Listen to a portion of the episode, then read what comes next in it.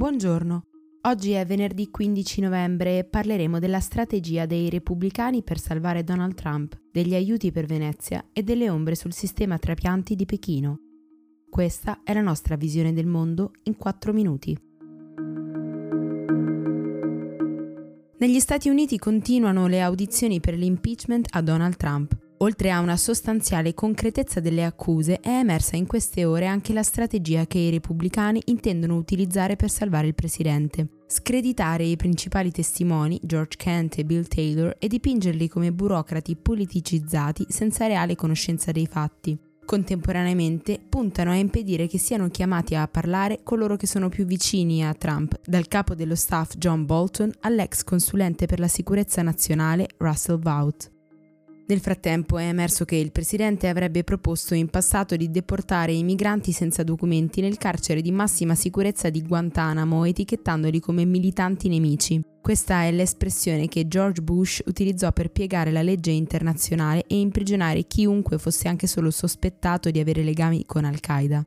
L'informazione si trova in un libro che uscirà la settimana prossima, scritto dallo stesso ufficiale che pubblicò su New York Times l'ormai noto editoriale sulla resistenza nella Casa Bianca di Trump. Pare che durante la crisi dei bambini separati dai loro familiari, il Dipartimento di Sicurezza Interna abbia persino esplorato la possibilità di mandare lì i minori non accompagnati.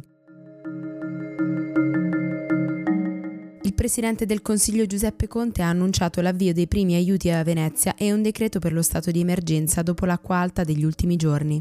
Conte ha anche anticipato l'arrivo di un commissario straordinario che si occuperà del Mose. Si tratta di Elisabetta Spitz, ex dirigente dell'Agenzia del Demanio. Secondo il Premier, il sistema di paratie mobili iniziato nel duemilatré per prevenire situazioni simili è quasi pronto e l'obiettivo è completarlo entro il duemilaventuno. Per il ministro delle infrastrutture Paola De Micheli il progetto è compiuto al novantatré per cento e per finirlo mancano gli ultimi quattrocento milioni di euro. Intanto però in questi giorni la marea ha raggiunto i centottantasette centimetri, sommergendo l'ottantacinque per cento della città veneta e provocando centinaia di milioni di euro di danni. La Cina potrebbe aver falsificato i numeri sulle donazioni di organi per coprire l'uso sistematico di prigionieri vivi e morti per questo scopo. Nel duemilaquindici, dopo un enorme scandalo grazie al quale emerse che Pechino utilizzava i corpi dei condannati a morte per trapianti non consensuali, il governo promise che avrebbe interrotto la pratica. Uno studio pubblicato sul B M C Medical Ethics Journal, tuttavia, non solo solleva dubbi sulla veridicità di tale promessa, ma lascia pensare che il numero di donatori volontari sia stato gonfiato grazie all'estorsione del consenso a persone deboli, come ad esempio detenuti o membri di minoranze etniche, oppure il pagamento di grosse somme di denaro.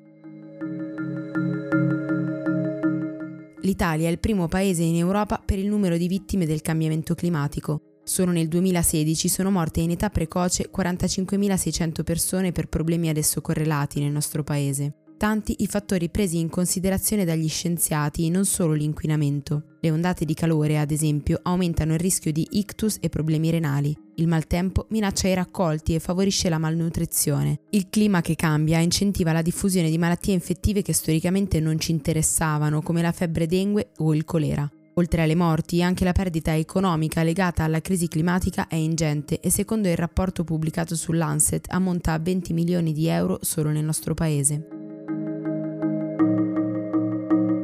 Sono solo due le organizzazioni che sponsorizzano il cinquantaquattro per cento dei post antivaccini su Facebook. The World Mercury Project di Robert Kennedy Junior, nipote dell'ex presidente degli Stati Uniti e a capo di un'associazione che si oppone alle vaccinazioni, e Stop Mandatory Vaccination di Larry Cook, noto personaggio del mondo Novax. È il risultato di una ricerca pubblicata su Vaccine che ha analizzato più di cinquecento post sull'argomento usciti tra il dicembre duemiladiciotto e il febbraio duemiladiciannove.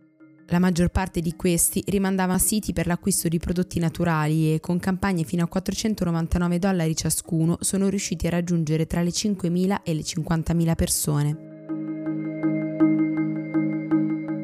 Per oggi è tutto. Da Antonella Serrecchia e da Rosa Uliassi, a lunedì.